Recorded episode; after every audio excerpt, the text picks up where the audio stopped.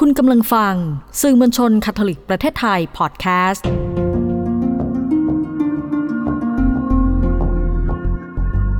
Alive by ดรจิตรา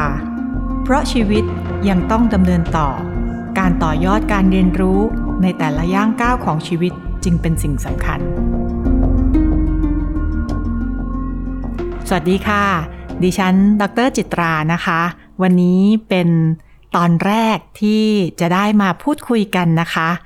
เล่าเรื่องก่อนละกันว่ารายการนี้นะคะจะเป็นรายการความรู้ด้านจิตวิทยาค่ะ เพื่อให้ผู้ฟังแต่ละท่านนะคะ มีมุมมองมีแนวคิดที่เราจะต่อยอด ความคิดต่อยอดความรู้สึกหรือต่อยอดตัวของการกระทำของเรานะคะ ให้ได้อย่างเติบโต เพราะว่าทุกๆวัน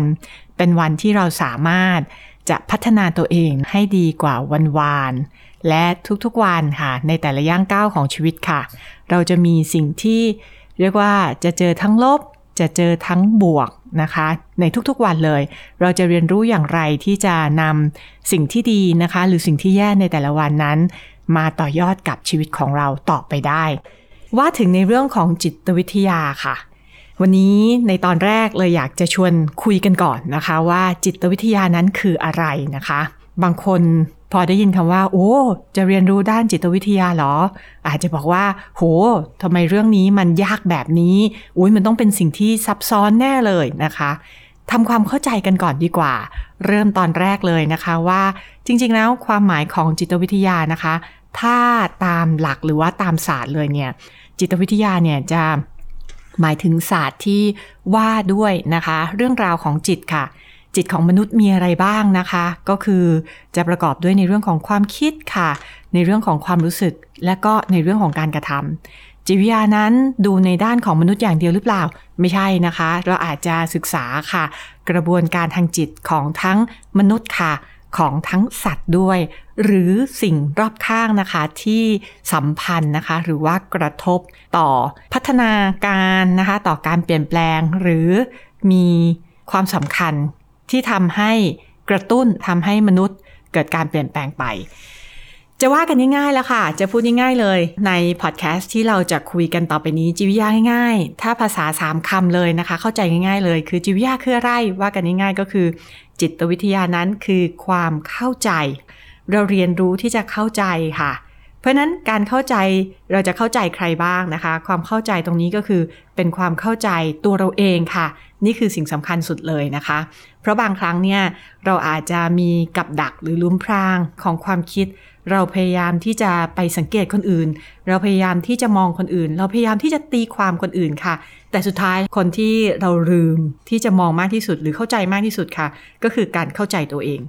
การเข้าใจตัวเองไม่พอนะคะสำคัญอีก อย่างหนึ่งก็คือการเข้าใจคนอื่น ที่ภาษาไทยอาจจะบอกว่าเป็นเรื่องของการเอาใจเขามาใส่ใจเรา กับดักของตัวเราเอง ในมุมมองที่เรามีต่อคนอื่นเนี่ยหลาย ๆ ครั้งเลย หลาย ๆ ครั้งเราจะอึดอัดหรือหลาย ๆ ครั้งเราจะรู้สึกหงุดหงิดกับการอยู่กับผู้คน กับการคุยกับคนอื่น หรือปฏิสัมพันธ์กับคนอื่นก็คือ เรารู้สึกว่า เอ๊ะทำไมนะเขาถึงคิดอย่างนั้น เอ๊ะทำไมนะเขาต้องเป็นอย่างนี้ ไม่เข้าใจเลยอะว่าคนนี้เขาทาแบบนี้ได้ยังไง ไม่เข้าใจเลยว่าเขาคิดแบบนี้ได้ยังไง เอ๊ะทำไมเขาไม่รู้จักคิดอีกแบบหนึ่งนะคะ เพราะฉะนั้นเมื่อเรายืนพื้นค่ะที่อยู่ในความเข้าใจแค่เฉพาะตัวตนของเราอย่างเดียวนะคะ จะทำให้เรานั้นไม่มีโอกาสที่จะเข้าใจคนอื่นได้ แต่จิตวิทยานั้นจะว่าด้วยเรื่องว่ามนุษย์ของแต่ละคนนะคะ จะมีความแตกต่างกัน เพราะฉะนั้นแล้วค่ะการที่เราเรียนรู้ที่จะสังเกตนะคะ ที่จะดูค่ะ ว่าคนอื่น วิธีการคิดของเขาการแสดงของออกของเขานะคะ หรือความรู้สึกค่ะ ที่มันปรากฏอยู่หรือเขาแสดงออกอยู่เนี่ยเป็นอย่างไรนะคะ โดยที่เราไม่ได้เอาตัวของเรานั้นไปตีความหรือตีตรา ตัวของเขานะคะ แต่คิดแบบเขาเพื่อเข้าใจเขาเนี่ยก็จะทำให้เราสามารถที่จะปรับตัวค่ะ อยู่กับเขาได้มากขึ้น นอกจากนี้แล้วนะคะ เรายังพูดถึงเราจะเข้าใจในเรื่องของโลกโอ้โห ถ้าพูดถึงโลกเนี่ยโลกก็จะมีเรื่องมากมายเลยเนาะให้เราเข้าใจนะคะ สิ่งแวดล้อมรอบตัวเรานะคะ ก็ถือว่าเป็นโลกอย่างหนึ่งเนาะเพราะฉะนั้นการเข้าใจโลกเนี่ยเราก็ต้องรู้ว่าสิ่งแวดล้อมนะคะ หรือจะพูดง่ายๆก็คือสิ่งเร้าภายนอกเนี่ยอาจจะเป็นสิ่งที่ เรารู้สึกว่ามันไม่ได้มีชีวิตนะ แต่มันมีอิทธิพลกับเราเนี่ยก็สามารถที่จะส่งผลนะคะ กระทบ